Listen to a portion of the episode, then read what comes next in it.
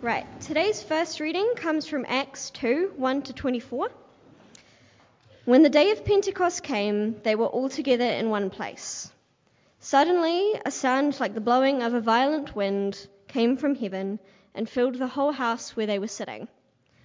They saw what seemed to be tongues of fire that separated and came to rest on each of them. All of them were filled with the Holy Spirit and began to speak in other tongues as the Spirit enabled them. Now there were staying in Jerusalem God fearing Jews from every nation under heaven. When they heard this sound, a crowd came together in bewilderment, because each one heard them speaking in his own tongue. Utterly amazed, they asked, Are not all these men who are speaking Galileans? Then how is it that each of us hears them in our own native language? Parthians, Medes, and Elamites, residents of Mesopotamia, Judea, and Cappadocia, Pontus and Asia, Phrygia and Pamphylia, Egypt, and the parts of Libya near Cyrene, visitors from Rome, both Jews and converts to Judaism, Cretans and Arabs, we hear them declaring the wonders of God in our own tongues. Amazed and perplexed, they asked each other, What does this mean? Some, however, made fun of them and said, They have had too much wine. Then Peter stood up with the eleven, raised his voice, and addressed the crowd. Follow Jews, fellow Jews, and all who live in Jerusalem. Let me explain this to you. Listen carefully to what I have to say. These men are not drunk, as you suppose. It is only nine in the morning. No, this is what was spoken by the prophet Joel. In the last days, God says, I will pour out my spirit on all people. Your sons and daughters will prophesy.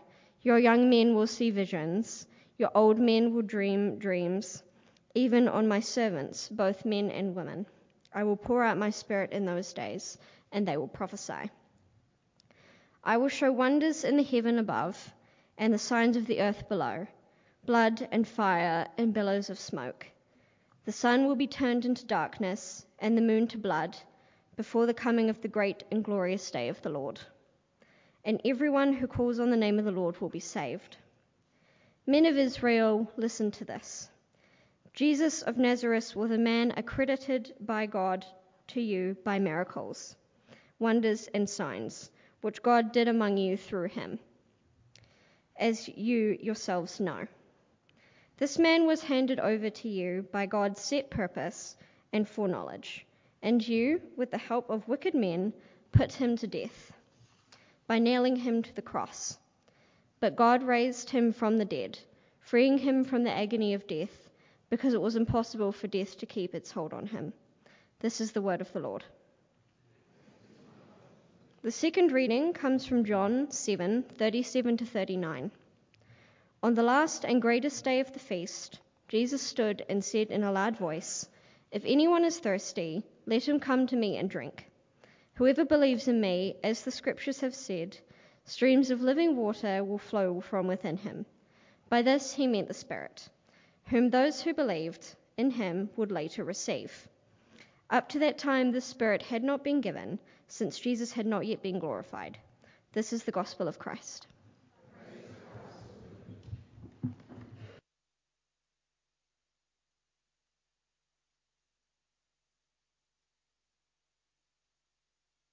Thank you, Ashley. Good morning, everyone. Very good to see you. Let me um, pray and then we'll think on those words. Uh, Heavenly Father, we thank you uh, this morning, a day we remember as the day of Pentecost. We thank you for your Spirit. Thank you for all that uh, He means to us, for His work within us and amongst us, and forgive us for those times when we take it for granted. We pray that this morning, as we um, think for a few moments on that first day of Pentecost and all that it symbolized and, and achieved. We pray that we may see the wonderful significance of that for our lives today and that we may just be so thankful to you for your Spirit. And we pray this in Jesus' name. Amen. Well, uh, apologies if you were coming hoping to carry on the uh, series in Matthew. We will get back to Matthew either next week or the week after. But um, as Joel said at the beginning of our time together this morning, today is the day of Pentecost in the church calendar. It's the day where we remember that 50 days after Jesus was raised, uh, the Holy Spirit came down from heaven and indwelt believers in a way that had never happened before. So, if you think of the timeline of what was going on back then, you've got Jesus ministering while he's alive in Judea, then he dies on the cross, achieving the Father's purposes. Then, three days later, after his death, he rises from the dead, and for 40 days, we're told, after the resurrection, he appeared amongst his disciples. Uh, he, he carried on showing them wonderful things and teaching, but after 40 days, he ascended back to the Father, where he remained. Ten days after the ascension, Pentecost happened. The Spirit came down. Jesus had gone up after 40 days after the resurrection. On 50 day, after 50 days, the Spirit came down. And that's what we're going to be thinking about this morning. I'm not going to go into too much depth in all. There's a lot that um, Ashley just read to us, a lot going on there. I'm only going to focus on two things that Pentecost reminds us of uh, with the coming of the Holy Spirit. But both are wonderful truths, and I pray that they'll be an encouragement for you uh, as they have been for me. Both of them have to do with the issue that faces all human beings at different times of being alone, of being isolated, of being lonely. The Beatles had a song called Eleanor Rigby. If you know the song, you'll know it tells the story of uh, a character called Eleanor Rigby and another one called Father McKenzie. And uh, the song tells the story of these two souls who live a life without people. They live a life with no one seeming to care for them. Uh, they do things no one notices or pays any attention to. If you know some of the lyrics, here we go. Eleanor Rigby died in the church and was buried along with her name nobody came. Father McKenzie, wiping the dirt from his hands as he walks from the grave, no one was saved. All the lonely people, where do they all come from? Being alone has always been a problem for human beings. When you read through the scriptures and you start at the beginning, and all Christians do this at some stage in their Christian walk, they go, I'm going to read through the Bible right from the beginning. And uh, you start off in Genesis 1 and 2 in the creation of the world we keep seeing as God creates, Him saying, and it was good, and it was good. But we're told that the one thing that wasn't good in creation was man being alone. Right from the beginning, there's been a problem with loneliness, with isolation.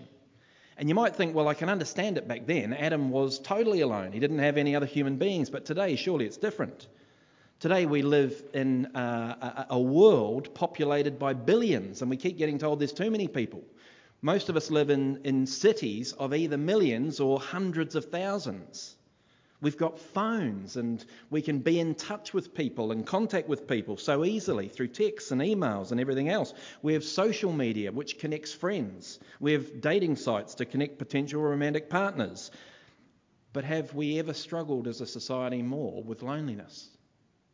Although there's all these possibilities for making connections and being involved in other people's lives, so many people struggle with isolation and loneliness.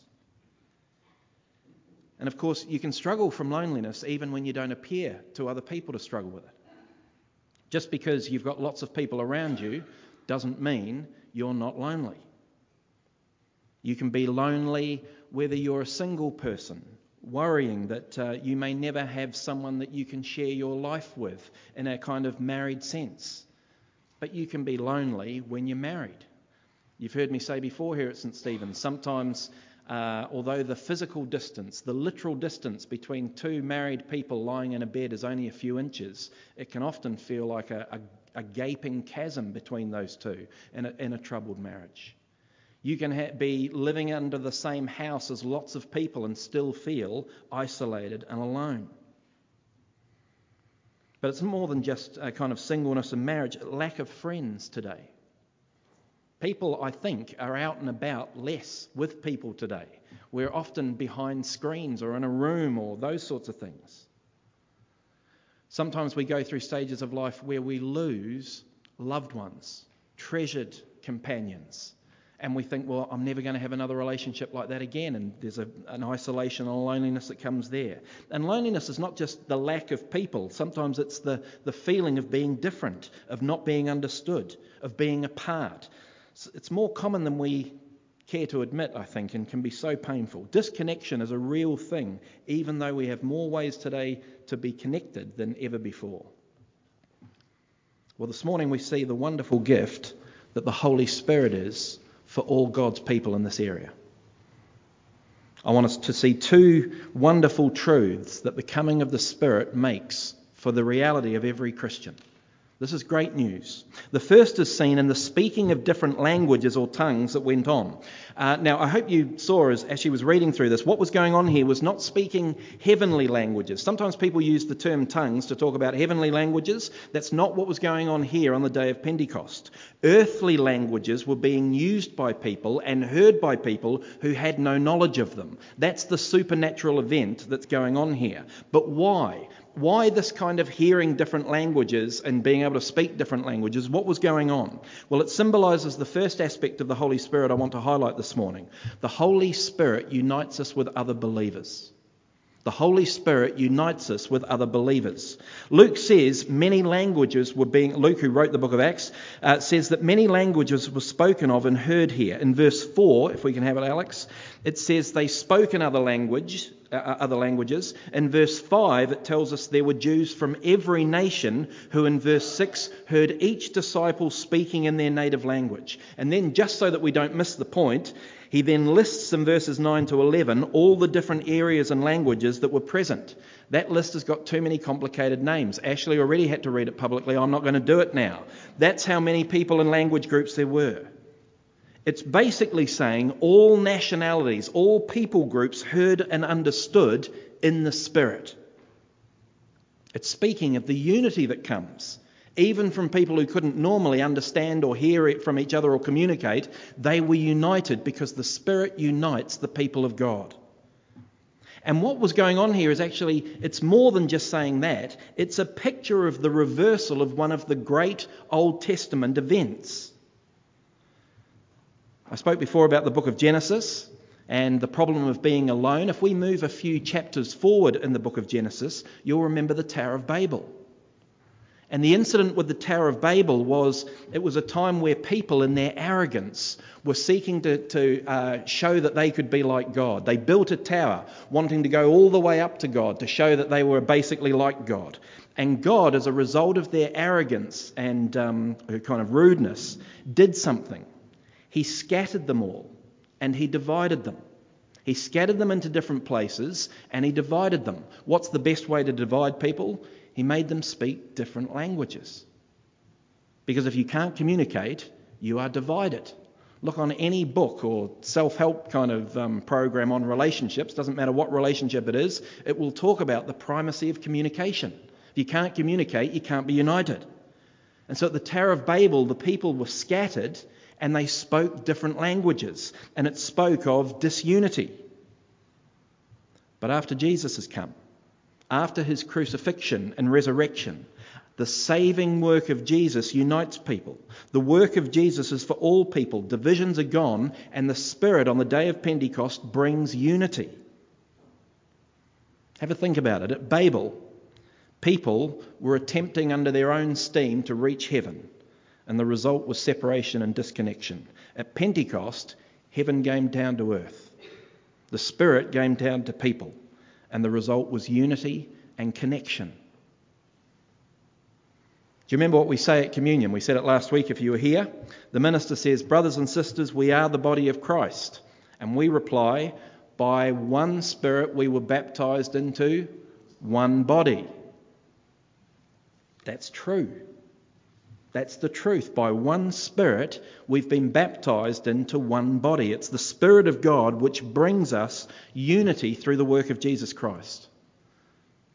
Got to remember that. It's a wonderful truth. It's a wonderful privilege, and we want to remember it kind of in our minds and act it out in our lives. As Christians, we have an intimate unity and fellowship. I am your brother in Christ. That may not encourage you that much, but I am. You are my brother or sister in Christ. We are wonderfully related. And it's not just with each other here at St. Stephen's, although it is within our church family, but with all Christian brothers and sisters wherever they are. Our unity reaches beyond denominational lines, it reaches beyond national lines, and it should have a profound effect on, how, on the way we see, treat, and care for our brothers and sisters in Christ right around the globe. Friends, we can often feel like we don't belong. We can often in this world feel as if we're the odd one out. You belong. You belong within the family of God. You have a family and brothers and sisters in Christ. We have a deep and profound unity. We are one. At the moment, out in the world, it's very hard to be a Christian. Think of what some of our youngsters are going through at school. If they believe in Jesus and think a different way from most of the, uh, the other students or the teachers that are teaching certain things. Very hard to be a Christian out in the workplace at the moment because there's so much of our culture at the moment which is not just uh, not, there's not just an apathy against Christianity, there's an anti Christian kind of thinking and bias. Very hard to be Christian at different times. Coming together here within our church family at St. Stephen's should be a blessing because we have this unity in the Spirit. Here is the place where we should be understood and appreciated and listened to and encouraged and strengthened and challenged. And we should seek that out here within our church family. We need to do that actively. It won't happen by accident. We need to do it. There should be a place where we can trust each other, where, we where we serve one another, where we make sacrifices for the good of each other, where we show unconditional love. It should be a blessing, the unity that we have in Christ. Church family is a place where we look out for uh, others, look after them, comfort them, challenge them sometimes, worry about, warn sometimes. It's a privilege. It's also a responsibility, though. We've got to do it for each other. If, as I say it, uh, you, you kind of think, well, uh, no one's really doing that for me here. Well, you can never change what anyone else is doing. You make sure you're doing that for others. Then the more we take care of ourselves and do it for others, the more it will catch on. We can't control whether we've got people that are being Christian friends to us. We can control whether we're being it to others.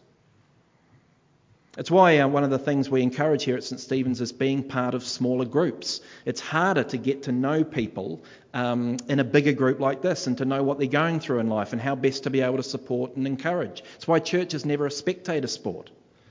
Uh, and you don't have to do that through a small group, there's other ways, but, but think about are we doing it? Or do we sometimes just come to church to be spectators? We're to look after each other. There's a wonderful unity we have because of the Spirit of God, and we see it on that first day of Pentecost. So, the first aspect of the Holy Spirit we see this morning is He unites us with other Christians. The second aspect of the uh, is that the Holy Spirit unites every Christian with God. He unites every Christian with God. When Peter explains what's going on here on the day of Pentecost, because it's an odd day, there's weird things happening, he says that what's going on is a fulfillment of the prophet Joel. And Joel was an Old Testament prophet. You can read his prophecy in the Old Testament. And he prophesied that in the last days, God would pour out his Spirit on all people. Now, there's a lot in that prophecy, but that's the key part. In the last days, God will pour out his Spirit on all people. And what he means by that is, um, in the last days, what's the last days? The last days, according to the Bible, is not the last few days just before Jesus comes back, it's the period of time between Jesus' first coming and his second coming.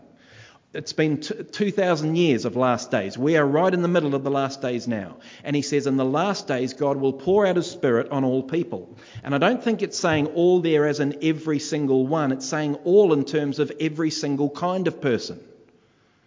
It's not like one age group's going to be excluded from the pouring out of the Holy Spirit. It's not like one nationality is going to be excluded from the, the, the pouring out of the Holy Spirit. Every kind of person can receive the Holy Spirit. And it's the same principle that was in our second reading that Ashley read. If we can have John 7, whoever believes in me, Jesus said, as the scriptures has said, streams of living water will flow from within him. And you go, well, what's that mean? Don't worry, John tells us. By this he meant the Spirit, whom those who believed in him were later to receive. Up to that time, the Spirit had not been given since Jesus hadn't been glorified. That John reading happens before Jesus dies. But the day of Pentecost is the time that this happens. So, whoever believes in me, Jesus says, streams of living water, the Holy Spirit flow within them. What a great promise. Jesus says every Christian will have the Spirit. Every Christian, every person who has turned from their sin to follow Christ in faith has received the Spirit of God. all who trust in Jesus, has the Spirit of God within them. That is massive. It means you don't have to come to church to draw close to God because He's already within you, wherever you are. Now, we come to church to draw close to each other, to encourage and strengthen and praise the Lord together and pray together, and there's huge value in it. We must be doing it, but you don't have to draw closer to God by coming here. He's already within us.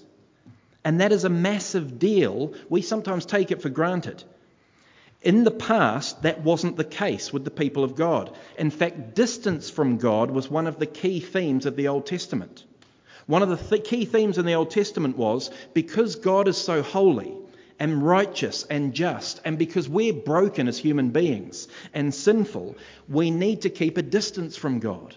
And you can see that all the way through the Old Testament. As soon as Adam and Eve fell, as soon as they sinned, what happened? They had to leave the garden. They couldn't be in the presence of God. When Israel, as the people of God, were building the tabernacle and the temple, within the architecture of those things, it showed that you need to keep a distance from God. If you think about the architecture of the tabernacle and the temple, it was basically keep out signs at all the different levels. Gentiles could go so far into the temple and then they could go no further. Uh, Jewish women, Israelite women, could go further, but then no further. Israelite men could go a little bit further, but then no further. Priests could go a little bit further, but they couldn't get to the Holy of Holies where God's presence was, uh, was to dwell.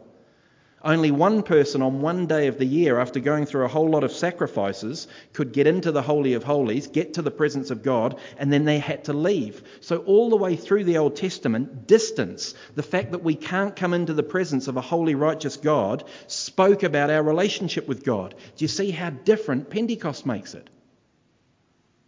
Pentecost marks a whole new epoch, a whole new era in God's dealings with people, because now God, by His Spirit, comes upon and within all his people. He fills his people. And so a Christian has God literally within us, always. No more distance. And this speaks of the closeness of our relationship with God. The distance that had to be kept before because the relationship was broken is gone now. He's within us because it's been fixed so perfectly by the blood of the Lord Jesus Christ. It's a new age since Pentecost that you and I live in. And to our shame, sometimes, we don't realize how incredible this is. An Old Testament Jew could barely have conceived of this wonder because they knew the distance they had to keep. Not even the great high priest of the people of God could, could come into the presence of God. And you and I have the privilege of him being with us, within us, all the time shows how incredible the work of the Lord Jesus was on our behalf because it's fixed everything so that He can now dwell in us. And this is part of the good news because it means that if you're a Christian, you are never alone. You are never alone. It means you're never as weak as you may feel. It means you're never as unsupported as you might think. It means that God, by His Spirit, is always with you, always within you, always able to empower and strengthen you. Whatever it is you may be going through now, you're not going through it alone. Whatever no one else knows about you and the wrestles you're facing, the Lord does, and He's with you, and He'll be with you as you go through this. Friends, God has not left you alone to struggle in this world. He's given you His Spirit to sustain and strengthen, to transform us more and more into the likeness of Jesus. We each have the privilege, the privilege of the Spirit working in us. Each have the Spirit encouraging us. Each, when we don't know how to put things into words in prayer to God, groaning on our behalf. We each have the Spirit transforming us wherever we are, all the time, more and more into the likeness of Jesus. It's an unbelievable privilege. We're able to bear the fruit of the Spirit more and more in our lives. We're able to have gifts of the Spirit. Now, as I, as I draw to a close, I want to ask you a question. Do you know you've got the Spirit of God in you? It's something we should be sure of from the reading this morning. The reality is that many Christians doubt it. You may doubt it. When things are going well in the Christian life, we hardly ever think about or doubt the presence of God with us. But when things are more difficult, we, we sometimes feel more alone than ever before, even as Christians. It can be because we're feeling low spiritually. It might be because we're bogged down by certain burdens. It might seem because we look at others and think they're going well in the Christian life and I'm not, and what's going wrong. And we can say, Where are you, God? Help me, please. It may just be because you don't feel like you've got the Spirit. You don't have the confidence or the assurance that you think you would have if you had the Spirit of God within you. If you've ever felt like that, can I offer you some advice this morning? Don't forget your feelings. Forget your feelings and trust the promise of God. Trust the promise of God. Peter promised later on in the uh, book of Acts, uh, he promised that you will receive the Spirit. Jesus, in that reading from Acts 7, the second one that we heard, promised that all who believe have the Spirit. Our feelings are not always good guides at being reliable, accurate sources of information. Don't trust your feelings, trust the promise of God.